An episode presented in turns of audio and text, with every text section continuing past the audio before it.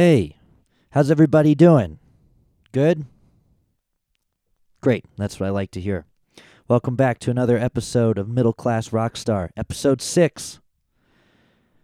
It's still going. And like I said last week, or two weeks ago, if I make it to 10 episodes, I think I'll make it to 100. That's been my prediction from the beginning, and now we're over the halfway mark. To 10 anyway. I'm releasing these every other Thursday. I went to the Durango Songwriters Expo a couple weeks back, something I've been to a lot of times. And when I was in college and right after college, I used to go to every single one of them. Uh, they do it every October in Broomfield and every end of February, beginning of March in Ventura, California. Pile in the car with buddies, and we would drive overnight to, well, I guess it was sort of a day and a half trip. We'd drive to Las Vegas, party, and then in the morning, I guess, keep going to Ventura.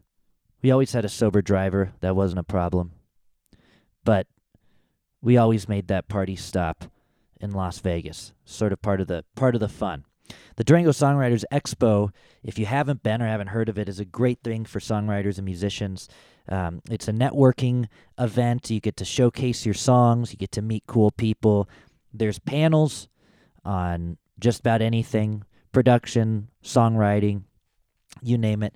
And then there's listening sessions. Everyone goes to three listening sessions, and it's you and 18 to 20 other people, and you sit in a room, and one at a time, you go up and timidly stand in the corner while one of your songs gets played for everyone. And there's an industry professional or two or three sometimes sitting at the table listening to your song, reading your lyrics, critiquing your lyrics while you're playing it, and then they talk to you about your song afterwards. Eh, yes, it is as nerve wracking as it sounds. It is my least favorite part of the Durango Expo. Not because it's not good, but because it's scary as shit. I don't like. I like song critiques from two people, okay? Random people who know nothing about the music industry and from close friends and families who understand what I'm going for as an artist. It is scary, vulnerable, out of the comfort zone to have industry professionals, people who have written hit songs or produced for produced hits or, or not even hits, maybe they're A&R people, maybe they're an Americana guy, but they sit there and they they read your lyrics while you play your song. Everybody in the room is listening. All eyes are on you for about 4 minutes. And man, I'd rather play in front of 10,000 people than stand in front of these 20 people and industry professionals and get these critiques. It's kind of like a flu shot for me, I guess. You know, it's necessary, but but I don't necessarily love it in the moment. Afterwards, it's fine. Even when you're up there, it's fine. I think it's leading up to it. But I don't mean to sound negative. I, there, these these sessions are great. These listening sessions. Sometimes you get great feedback from great songwriters on how you can make your song better. Maybe something you just haven't thought of. Other times you get production ideas. Sometimes you're pitching your songs directly to music supervisors for for film and film and TV placement. Those are a lot of fun. Uh, when you see somebody, a, a, music supervisor, take an interest in one of your friend's songs or in one of your songs, um, it's really neat. So the Durango Songwriter Expo is just a, a great thing. It's a sort of another family. It's a community of people that goes every time. You see familiar faces. You make new friends, but you see a lot of familiar faces. And I think it's capped at 200 people. It's small. I would highly recommend the Durango Songwriters Expo to any songwriters, producers, or musicians out there looking to either better your craft or collaborate or get your songs placed or a publishing deal. I've known several people to get publishing deals uh, from the expo, including my guest today, Richard Harris. Richard got signed to Peer Music at the Durango Songwriters Expo. I think he said 11 years ago now, and he's still with them. He's still writing with them. He started out uh, doing library music and then got into co-writing and producing, and he's just done a bunch of things. And now I'm quoting from his website. If you want to hear Richard's music, it's on CBS, NBC, ABC, Fox, the BBC, History Channel, Lifetime, MTV, Discovery Channel, TNT, and many others. His songs have been heard in commercials and TV shows, including One Tree Hill, Cold Case, Third Watch, The Closer, The Hills, Joan of Arcadia. And most recently, or I should say recently, said his website is not terribly up to date. Recently ish, he's had songs placed in the Reese Witherspoon box, box office hit, This Means War, and CW's hit TV show Beauty and the Beast, Vanderpump Rules, and an end title song placement in the Tyler Perry movie Single Moms Club. It, he said that's out of date, but if I could trade Richard my website bio for his website bio as it is right now, I would do it. I would do it. Also, Richard, update your website, man. We want to know. We want to know the most current stuff. We want to know about that uh, number one Billboard hit you had earlier this year. That should be up there, right? We're gonna hear that song a little bit later. He had a song uh, hit number one on the Billboard Dance Club Songs chart uh, back in February, I believe. So, anyway, let's jump in. My conversation. Oh, I have to mention too. Richard is from London, and I have this problem whenever I I talk to somebody from that part of the world. I sort of accidentally, I think accidentally, subconsciously, have a really bad British accent for like half the day afterwards. And this it happened again then. I just I caught myself a couple times. I don't know why. I don't know why. I don't know how that happens or or what that's from. It's contagious. It's a great accent. Who doesn't love that accent? Anyway, here's my sit down with Richard Harris. All right, you know what? I really got to cut off the uh, four click metronome on this thing when we're doing an interview because it's really not important. but in my headphones, I just got the the count. Oh, you got the count in? Great. So we're gonna do this interview at 110 BPM. Nice. One of my favorite BPMs of all time. this is Richard Harris. What's going on? hey, man, it's good to meet you. Uh, Good to see you, should I say? I know you already, of course. Oh, thanks, thanks for coming out. And when you came out from uh, came out from California for the expo. I did. I got here on uh, Thursday and it got in late. But yeah, I'm excited. I love the Durango Songwriters Expo. It's been, I think this has got to be my 30th, probably 32nd. I've been to so many. oh my God! Yeah, I've been coming for like 12 years, I think. And you, when you first started coming, you were you were one of the songwriters. You weren't was one of the, attendees, yeah. yeah. I was I wasn't not long in uh, to LA and California from England, and and I was looking for a way to kind of connect with uh, music execs and record people, and I wasn't doing an artist thing then. I was just doing songwriting, and excuse me, I wanted to um, just kind of like hook into the the whole business world in terms of getting my songs through. So I met Jim at another event actually and uh, fell in love with Jim. He's just such a sweet human being, and, and he said you should come to the Songwriters Expo. So I, I just saved up the money and came and uh, was just presenting songs and getting brutalized by you know critiques and walking out of rooms crying because you thought you'd written your best song of all time and and uh, so that happened for a couple of years and then I got I got fortunate that uh, I got spotted by a publisher and then I got signed to my publishing deal. So And you got signed to the publishing deal here at the expo. yeah I did. I did um, the Write with a Hitmaker competition and I won. And it was the year after uh, um, Alyssa Moreno uh, won it.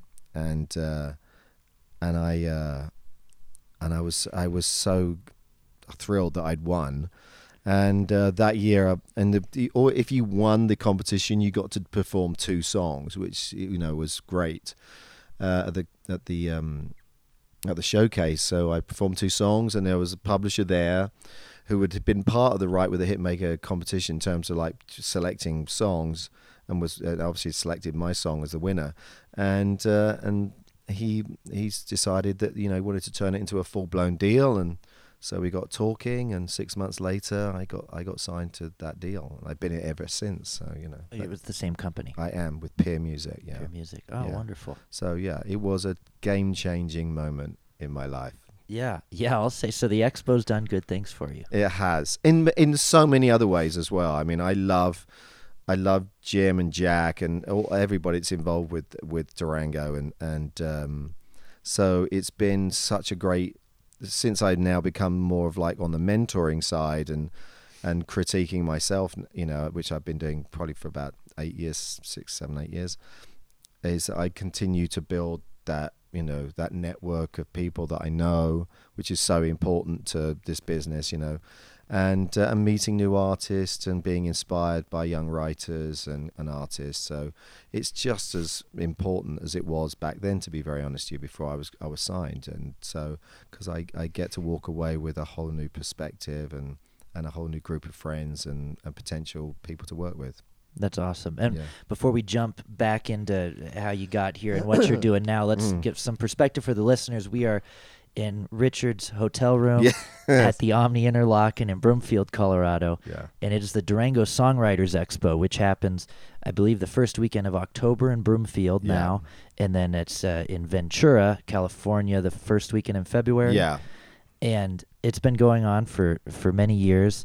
Uh, started in in Durango, I believe, Durango, Colorado, Yeah. and basically there's it's capped at 200 people, and we all show up and and have a lot of fun all weekend. But everybody, uh, all the attendees, which I am an attendee for the I think eighth time, seventh or eighth time. Uh, we get three listening sessions where you get to play your songs for people like Richard, and they uh, they critique your songs. They tell you that they're great. They tell you that they're awful. They give they give good advice. You know, it's it's uh, it's all part of it. And then you get to showcase. Sometimes I got to play a song on on Thursday night, and then uh, Saturday night, which it's Saturday. The uh, we get there's always a concert and a lot of badass performers at Yeah. that. It's like top class songwriters get up and play. Yeah, Yeah. yeah. We've got uh, Richie Foray and Big Al tonight as a couple yeah, of them. Chris Galbuda is playing as well. Yeah. awesome. It's going to be Uh, great. Are you playing? No.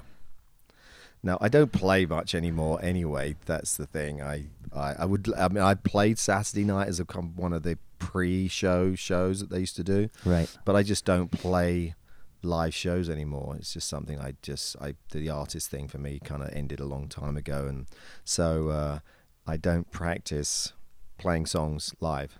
Right. But I've seen it though. Oh, you've seen it? I've yes, seen from it. time to time. This I have my one song show that I do every year, probably at the Durango Expo. Yeah. To be honest with you, Yeah. um, but yeah, no, it's it's a wonderful event. So anybody thinking about coming, you should come. It's great. Great community and a, Yeah. a small, tight knit community. Oh yeah, yeah, absolutely. There's uh, and everybody stays in touch afterwards. It's great. I love Durango. So if backing up, you when did you come to the states? Right. Well, I came. I moved here 16 years ago, um, on a bit of a wing and a prayer. Really, I was, I, uh, just a little backstory. I I've been I was brought up in a music family. My dad's a musician and composer and and film composer and arranger and and had has had an amazing career and continues to have an amazing career. And my grandfather was a professional music musician, as was my great grandfather, a musician, not a professional, but a musician. So it was kind of preordained that I was going to somehow find my way into music. And uh, I um, I uh, was in a band in the UK. I'd built two recording studios in London, which I was kind of breaking my teeth in terms of production and engineering, and uh, and was writing for the band, and uh, loved being in the band and doing the artist thing, and and it it kind of it kind of all kind of folded in at the same time in terms of things that were just changing in my life. Um, uh, the studio was, you know, a medium-sized studio. You know, we we had a, it was a great place and I loved it, but uh, it was being hit hard by you know people being able to record at home. It was just the breaking out of Logic in those days and and uh, Pro Tools and and uh, so people were accessing you know ch- technology uh, on uh, much easier. So medium-sized studios like I had were suffering quite a bit, and so I uh, with that, and then the band was coming to the end of its natural life. We'd all had enough. You know, we'd played a lot of shows and we toured. We played the US a couple of times, and it just never got there. You know, we never. We just got close to a couple of times where we thought there was going to be a deal of some sort, um, but it never it never came to, to pass. So we kind of came to the end of our natural days, said our goodbyes. Studio I decided just to close down and sell, and then I, I with we'd been on a t- a, a, a kind of like whistle stop kind of tour in LA with the band. Last kind of knockings really to present to some record labels, and I, for the first time in a long time, I actually felt that LA had something to offer me as a writer and for the next stage of my career, really. So I sold everything. I was in a relationship that finished, so it was all like all things were pointing to change and I've always been good at being able to say, okay, let's reset and hit reset button. You know, yeah, I'd done it once before in my life when I decided to get out the corporate world, which was the job that I was in, to just kind of like throw everything into music. And how old were you when you decided to make that change? Oh God, I was a little older, and I'm not even going to say actually how old I was because I'm I'm, I'm aged of years, and um, but yeah, no, I was not a spring chicken. You know, I was yeah. uh, was not a young man, so it was a big decision to make. You know, it was it was something that. Uh, you know, most people would have thought was the craziest idea ever. And uh, but it was the only way forward for me. I, I only had really one plan, and that was to be able to make a living out of music. So I yeah. just sold everything up and came and slept on my sister's couch uh, in LA, and uh, and that's where it all started again. And just basically hope to God it worked out and and then you you've started a family since moving to yes, LA. Yes, yeah. I did. I met my wife actually at my sister's apartment like two weeks into being here.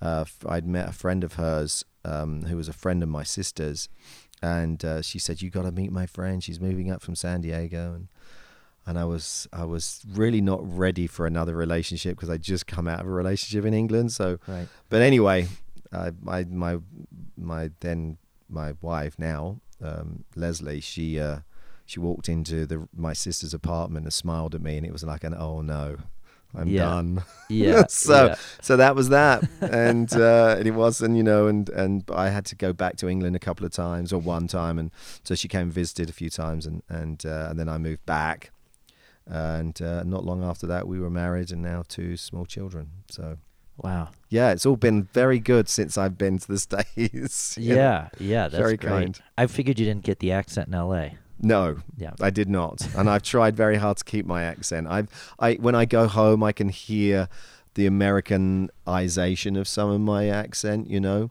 um, but uh, I, uh, I I've maintained the British accent as much as I possibly can. Yeah, because yeah. my wife will leave me if I if I lose it. Because it's the exotic part of me, and that's probably the only thing that is. So. That's perfect. So you've been so it's been about 16 years, and yes. you've been and you've been with Peer for uh, the last six of those. No, I've been with Peer for nearly 11 years. Oh, 11? It's been that yeah. long. Okay. Yeah. Wow. Yes, they'll probably bury me at the office there at some point. You know. Yeah. Yeah. and do you you've got your own studio and stuff now? I do. Yeah. Um, and obviously, a small concern. Uh, small concern. You know, it's uh, everybody has smaller studios these days. I I did the bigger studio, and it's fun, but it's a lot of maintenance. Um, so I have like a writer's room at the house, and um, and uh, you know decent mics and pre's and stuff like that but nearly everything's done in the box these Yeah. days and so yeah no it's great i love it and uh, it's it's a nice writer's room and and i've cut a ton of vocals there that have ended up on records and yeah a lot of records that have come out and i've done all the ro- the vocals there in a small little tiny room Wow. so it can be done folks It can be done. yes Yes. So and and I looking at looking at some of your credits. Uh, you know, you're a songwriter, but it, Yeah. the the production. Correct me if I'm wrong. Is a big part of it for you as well. You you've you've got your uh, feet in on the production side. Yeah, things. I, I I'm kind of a geek when it comes to gear. Really, I I when I was a kid, my dad, you know, was in studios all the time recording, and I just loved studios. I just loved the smell of them. I loved the people that hung out in them, and I just so I kind of I was a bit of a technology nerd, really. And I just I remember having a little reel to reel when uh, my dad used, and I'd figured out that if you taped a little bit of cotton wool over the erase head, if you recorded and then recorded again, it was like recording on top of a recording. So I started to do these like multi-track recordings, even though they weren't. It wasn't a multi-track. It was just layering Right. sound on top of sound, and that's kind of where it started. So I, I always had a a love for technology and computers, and and um, so. Uh, I think it. I think I came to it with all the right attitude. Really, I love writing, and I am. That's really first and foremost what I love to do. But the production part I just I enjoy just as much. You know, in terms of geeking out and and especially with the way technology works these days, I spend a lot of my time just like new ways to do things, new plugins, new sound sources. It's you know it's an ever changing you know palette of color that you can choose from. It's fantastic. So if you're if you're co-writing with a lot of people that you co-write with, are you sometimes a one-stop shop where you'll write the song together and compose the music and Yeah. and do all that? Yeah. Do the whole production. It depends on what the session is, and I have I sometimes go in as a straightforward top liner um, with other producers, but it's it's mainly I'm there as a writer that will also end up producing the track. You know, Very nice. What is top liner? Top liner is somebody who writes melody and lyric. Oh, okay, good. New term Yes, well, it's been around a while. for me. It- yes, for you. um, but no, it's it's an it is a fel- it's a relatively new thing, and I think it's just a case of the way that the industry has changed. You know, at one time somebody wrote lyric and somebody wrote melody. You know that that was kind of how it was split, and traditionally, actually, that's where most of the copyright is split as well. You know, Hmm. it was fifty percent lyric, fifty percent melody, and you always had somebody did one and somebody did the other, and some people did both. But um, now it's uh, you got people that are track people and all the ones that do all the harmony and all that stuff underneath and then you've got top liners that do the melody and the lyric Gotcha. and that's it's just a new term that's been kind of brought in over the last few years I like it. I'm gonna try to use it in a sentence today. yes please Yeah. you sound so so intelligent Yeah. Yeah. I'm a top liner. i'm a top liner Yeah. it's great Well, that's that's great. So you do, but you you do kind of do a lot of the stuff, and I was I was I was looking through and listening through to some of the uh, tracks and credits that you have. Uh, Waking up easy, Yeah. which is you're gonna have to pronounce her last name for me. Lime lime cordiale Lime Cordiale. See, I wasn't gonna get yeah that. Um, and she's an Australian artist. they are an is he's they're a band Ah, and uh, yeah, they're they're a band. I just wrote with them again just recently. Actually, two brothers, fantastic, great great guys, and uh, yeah, well, there's a, I, I noticed that's very. The, it's very focused in on the lyrics on that one. right, which I love. And then as I was listening more to it happens all the time, and you can have it all. When you get to you can have it all, it's very focused on the on the production side of Right. things. Um, so I think that was cool listening through to a lot of your credits and a lot of different artists you've uh, written with. Kind of a wide array of of stuff. I'm all over the map to be very honest with you. I think it's just if you get lucky enough to just push yourself into various different areas. I mean, you know, there's a danger you become jack of all trades and master of none, you know, as they say. But um, I've been, you know, I've been around the block a few times, so I think I bring a certain something to each one of those, either rights or production or whatever. But um, I think it's, uh, I think the, the the the lines drawn between genres right now are very loose and smudged. You know, that it's it, it's not pop is encompasses so many different genres these days and it's everything from hip hop all the way through to singer songwriter and pretty much everything else in between you know what i mean i think it's when you get into country but even country is you know the boundaries of country to pop are obviously been worn down so much these days so i think i've been fortunate enough to write across so many different genres but they're all kind of under the pop banner really they're all looking Yeah. for hooks and yeah. a decent lyric you Is know? that what you would call yourself? You'd say I'm uh,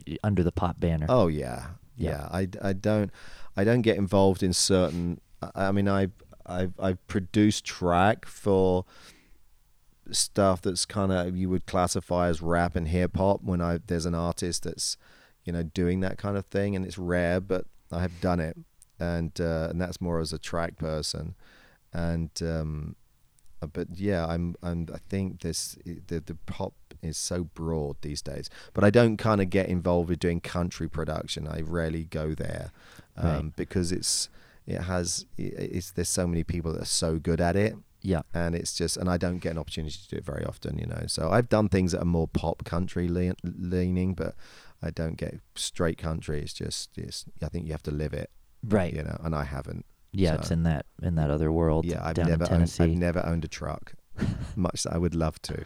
Yeah. But in I mean, in LA, you just look like an idiot if you drive a truck and you know, you haven't got tools in the back. You know what I mean? Right. Right. It's just yeah, it's just not really sensible to turn up with a truck and just a laptop on the, on the car seat. So you need some bricks or something or some tools in the back to make to it at make least sense look of it. tough. You know, well, just even to make sense of the big, you know, flatbed bit of the back. You know, what I Right. mean? Right. Well, just put a six pack back there. Yeah, ma- Probably do it. yeah, maybe, maybe that's how I get away with it. I don't know. I hope you're enjoying the interview so far. We're going to jump right back into it, but first, we're going to take a listen to one of Richard's songs. Meet in the Middle was recorded by Stonebridge featuring Haley Joel and reached number one on the Billboard Dance Club Songs chart.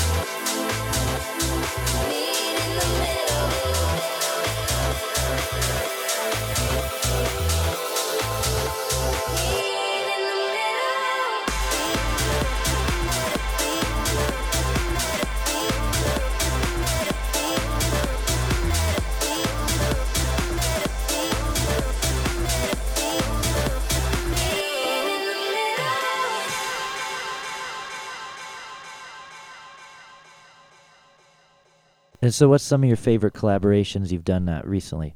Oh man, I've been really fortunate this last year. I've done, I've had some wonderful co-writes, and uh, and and uh, and, and I apologize to people that, I may forget, but um, but uh, in terms of like signed artists, I I've been working with Amy Stroup, who's been at who's signed out of Secret Road, and and Katie Herzig out of Secret Road, Jules Larson um, out a Secret Road, and um a guy called Anthony Day. I just did a who's with Think Music was was wonderful, and and um, a guy called Greg Holden, who's uh, I I've written with a bunch of times, and Greg's an amazing artist and writer, and and uh, fellow Brit, and uh, he's just one of those guys that just he's just a wonderful writer and a, and a real traditionalist in terms of what he wants out of the song and So we've written a couple of songs. It's actually two of my proudest songwriting moments are actually both with Greg. Actually,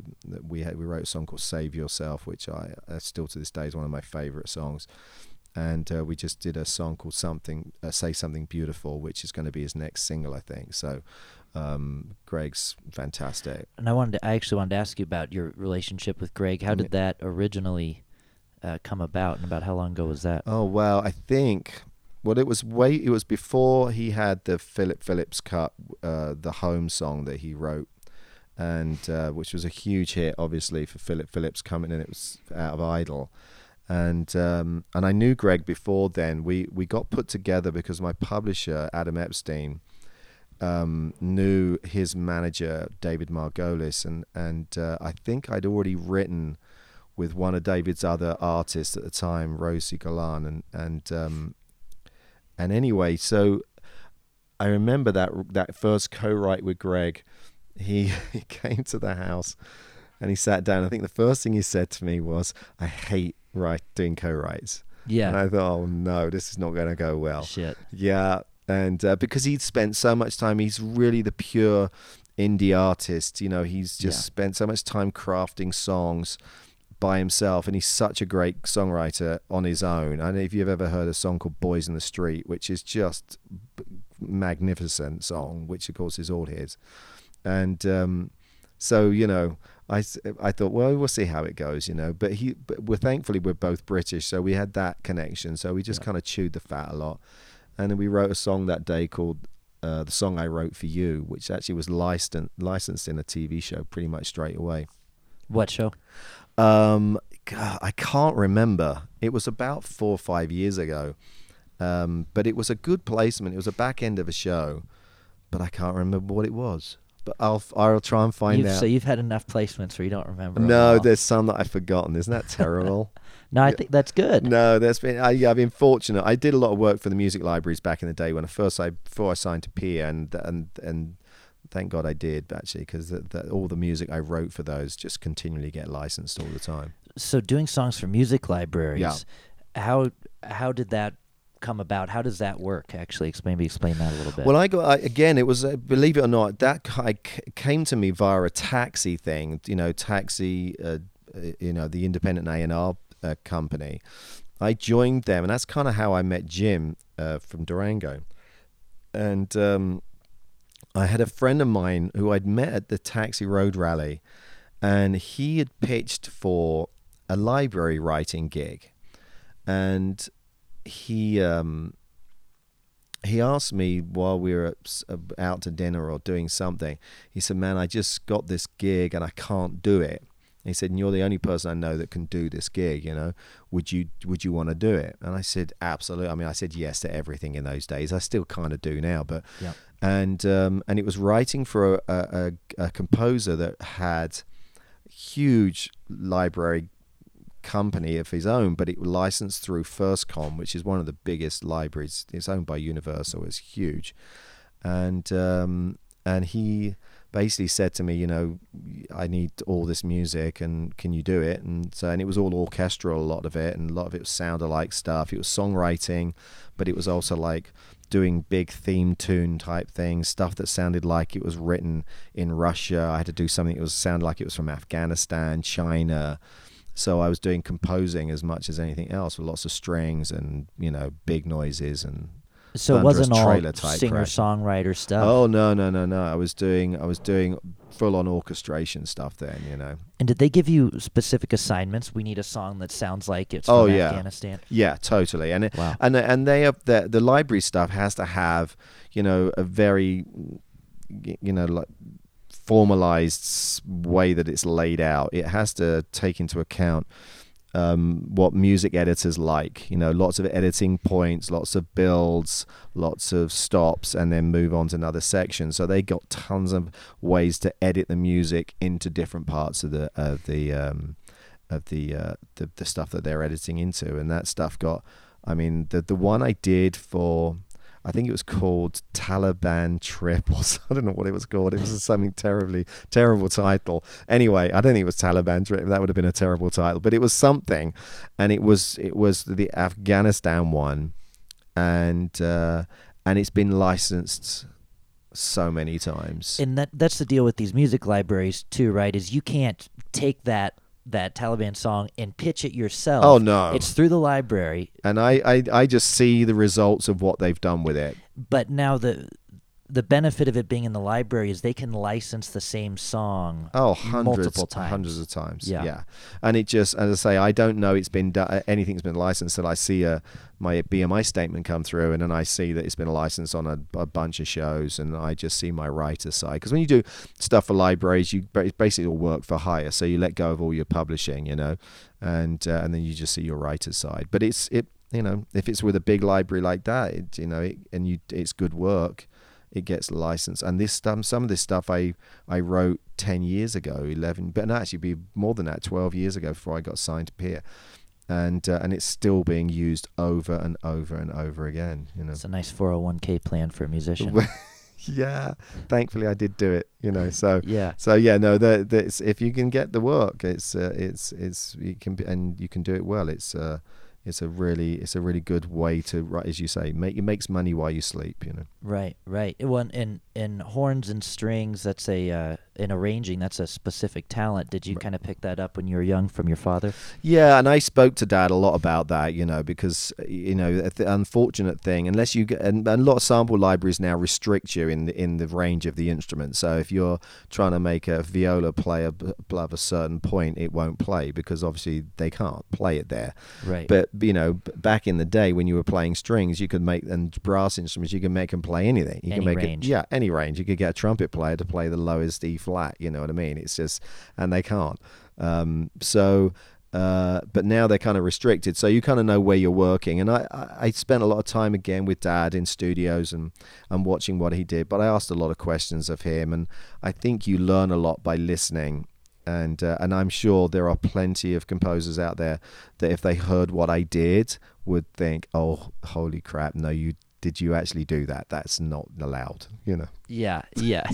So you didn't so- have to have an orchestra play any no, I did not have to suffer the consequences of them looking at me like you're an idiot. You have no idea what you're doing, and I could have honestly said back, "No, I probably don't," but at least it sounds kind of good. So Yeah, yeah. so, but it's fun. It's a challenge. You know what I mean? And I love everything about having been in those circumstances, been in front of big orchestras and, and in live situation and in, in studios and just loving that sound, you know. So, uh, so yeah, dad was a big influence and and a help, obviously, when it came to those sorts of things and just saying, okay, that's not going to work. You should maybe, you know, what instruments double well and all that sort of thing, you know. Got some good advice there. Oh, yeah. Did he did he get any cuts with with big movies or anything like that?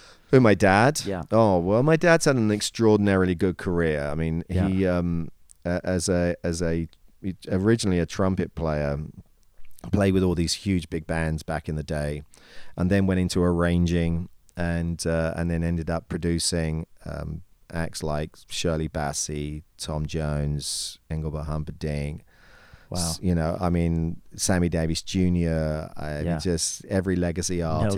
kidding. Yeah. Oh yeah. I've worked with so many people Wow. and um, Diana Ross. I mean, it just the list goes on and on and on and on. And in fact, I was talking to him on the phone yesterday, and uh, my dad's getting up there age-wise, but he always drops these things in you. I forgot he, he, you know, he hadn't told us because it was just normal life for him. And uh, he said, "Where are you?" I said, "I'm in Denver." He said, "Oh, Denver." He said, "Oh yeah, we played the Red Rocks there once." And I went, "What?" And he goes, "Yeah, we played the Red Rocks the Red Rocks. And I went, and I went, who did you play? He said, well, I was on tour with Paul Anka, and we, you know, he was his MD then, a musical director and conductor.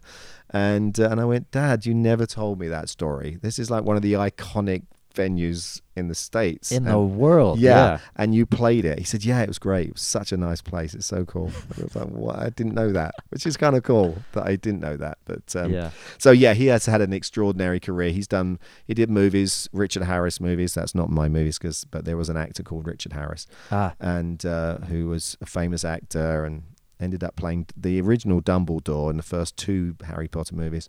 Um, right. Before he passed away, right? yeah, he did. Yeah. So uh, my dad did a couple of movies for him, and uh, and then did a bunch of movies for TV. And oh yeah, Dad's had this crazy career. He's uh, just in the middle of doing arrangements for the next Engelbert Humperdinck Christmas record. No way. Seriously. That's cool. It runs in the family. Oh man, yes, it does. It runs in the family. So now we're we're sitting at the expo, and you were just telling me before we started the interview, you're sort of starting an expo of your own. Of yeah, sorts. of sorts, a bit different, um, and uh, and it's uh, it was it's more of an educational thing because um, having been on the receiving end of songs that you know people bring to the expo and and they play them for publishers and A&R people and people like myself, you know, uh, to kind of give them feedback.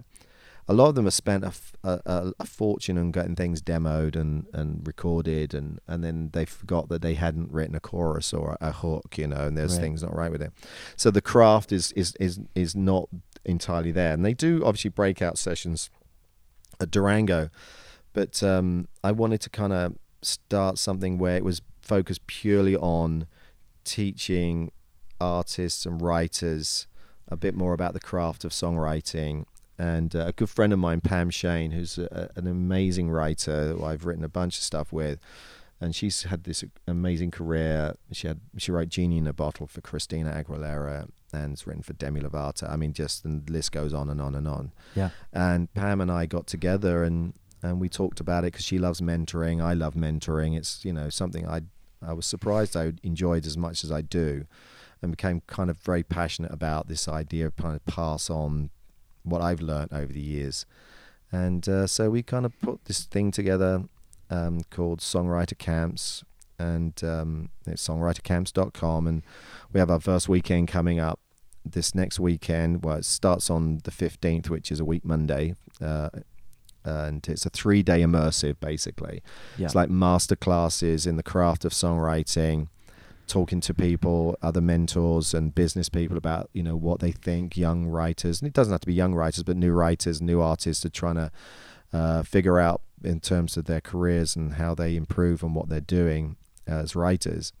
And uh, through various master classes we're going to be teaching them a lot about the craft of you know writing good better lyric and melody shortcutting some things for them and then they go into writing sessions and and uh, like a traditional songwriters camp where they would get an assignment and they go they get together and they get into groups of three and they write for half the day while the mentors go around and and help them through that process you know That's So- cool. So you're putting people in. You're gonna come up. You're gonna come out with something tangible at the end of the yes, three days. Yes, let's hope so. Um, and you know the sessions uh, themselves, and they get to perform the songs at the end of the evening. You know, but it's a fully immersive thing. We- It's all catered, so when the- you get up in the morning, once you've had your shower, you come to breakfast, and you're with the mentors pretty much from that point all the way through till you go to bed. So um, we all share lunches, dinners, and breakfast together, and uh, so you've got a lot of access to the mentors, and who can then, you know, you'll obviously be talking a lot about the craft of songwriting outside of just the master classes themselves as well. Yeah.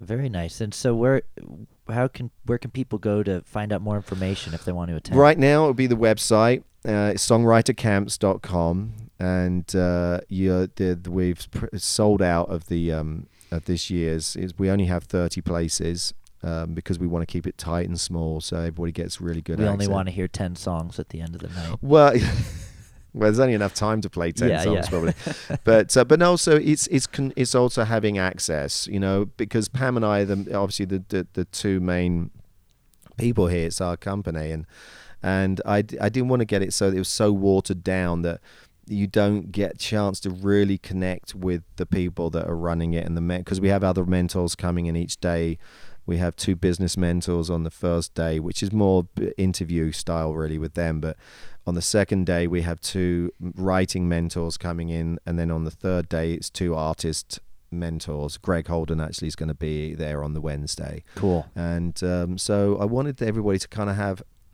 as close a, as contact as they can with everybody that's running it, and and, uh, and that's what they're there for. They're there to learn, and and I want people to walk away at the end of those three days exhausted and inspired, and have learned a ton. You know, by the time they they they walk away, so. Yeah. I'm excited. I'm really excited. Pam and I have been working on this for 18 months, so it's.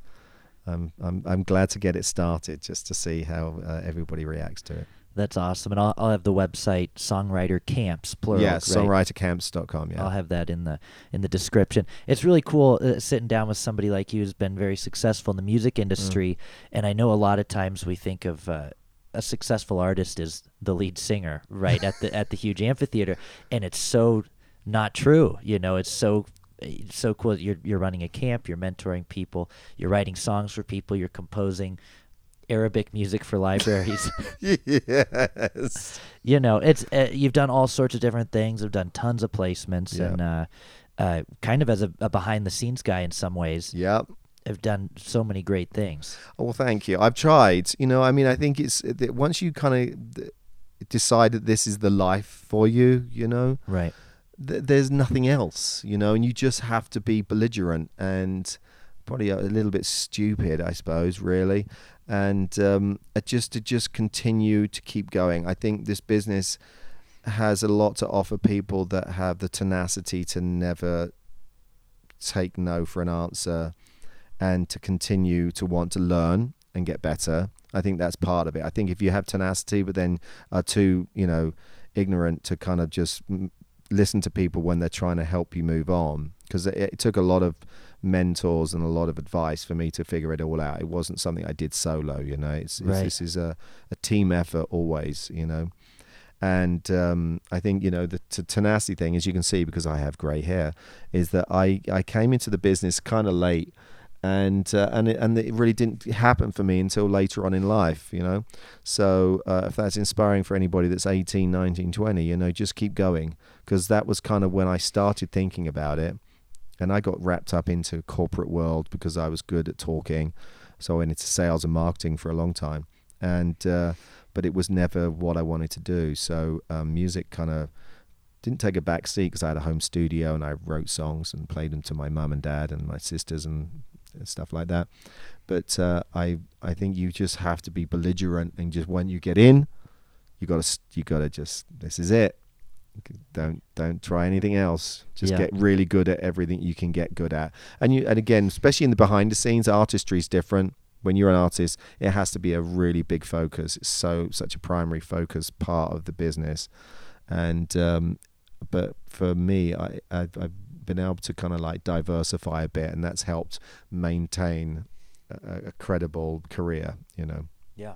Well, th- this has been great for all the listeners and great for me. So thanks so much for coming on. My pleasure. Sorry if I talk too much. No, you're perfect. All right. Thanks so much, man. I appreciate it. All right, Richard Harris. Man, that was a good one. That was a that was a really good one. If I was just a third party listener on this podcast, I would have said, "Damn, that was a good one." um anyway, there's a lot of good tidbits of information in there and and coming from somebody who really has been in the business for a long time and has had success in the business and has chased their dreams and seen that come to fruition. One thing I really liked that he said was this business has a lot to offer people that have the tenacity to not take no for an answer. Maybe maybe we should all write that down and hang it on fancy glittery poster paper on the wall. And then next to that you can have another poster that says the next thing he said which was if you have the tenacity but are not too ignorant to listen to people. You can put that poster next to it. And then next to that poster you can put another one that says we're all fucked. I said that though. Anyway, Richard, thanks for coming on. Really appreciate it. We're going to play this episode out with another song. It was co written by Richard and Greg Holden off Greg's album Chase the Sun. The song's called Save Yourself. It's a great tune. It's quite a bit different in genre than the last song that we heard a few minutes ago, which is kind of cool. It shows how diverse Richard is with a lot of the people he's worked with. If you like the songs, there will be YouTube links in the bio of this podcast. You can go listen to it on YouTube. You can stream it on Spotify. You can go buy it on iTunes. And hell, I think you can still find music on CDs. You can go buy the CD if you like it. Support the artists, support the songwriters. It's a great tune that we'll hear just in just a second. I want to say thanks to my buddy and our sponsor, Patrick Badgley at PQ Mastering in Las Vegas, Nevada, for putting the finishing touches on this podcast. For any music mastering or audio restoration work, check out his website at www.pqmastering.com. If you have any comments, concerns, suggestions, hate mail, death threats, please email me at middleclassrockstar at gmail.com. We'll also have in the liner notes of this episode, along with the YouTube links to these two songs that we've played, we'll also have a link to Richard's website and a social media page, as well as a link to an eBay commercial. No, I'm not trying to sell my roommate's dirty socks to you. He did the music, a 30 second clip for an eBay commercial that came out, and so he sent the YouTube link to that too. So if you want to hear some more of some of the stuff that Richard does, it's not all having songs cut by other artists or co writes. Some of it is commercials, television kind of stuff. There's money to be made there too. I think it would be really cool if I was watching a football game on Sunday and then when the eBay commercial comes on, rather than go get another beer, to sit there and be like, yeah, that's that's my song right now. I think that'd be sort of cool. I think that's it. Anything else? No. I think I said everything. I was a little bit long winded today, but I think I said it all. One more shout out to the Durango Songwriters Expo. Please check that out if you're a musician, songwriter, producer, and you're looking to network. Thanks again. Richard, thanks for coming on. I appreciate it.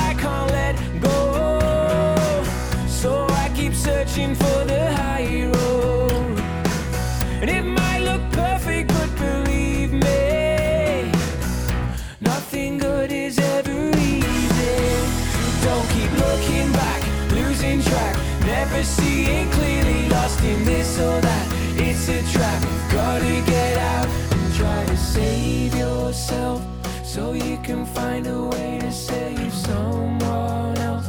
It won't make any difference if we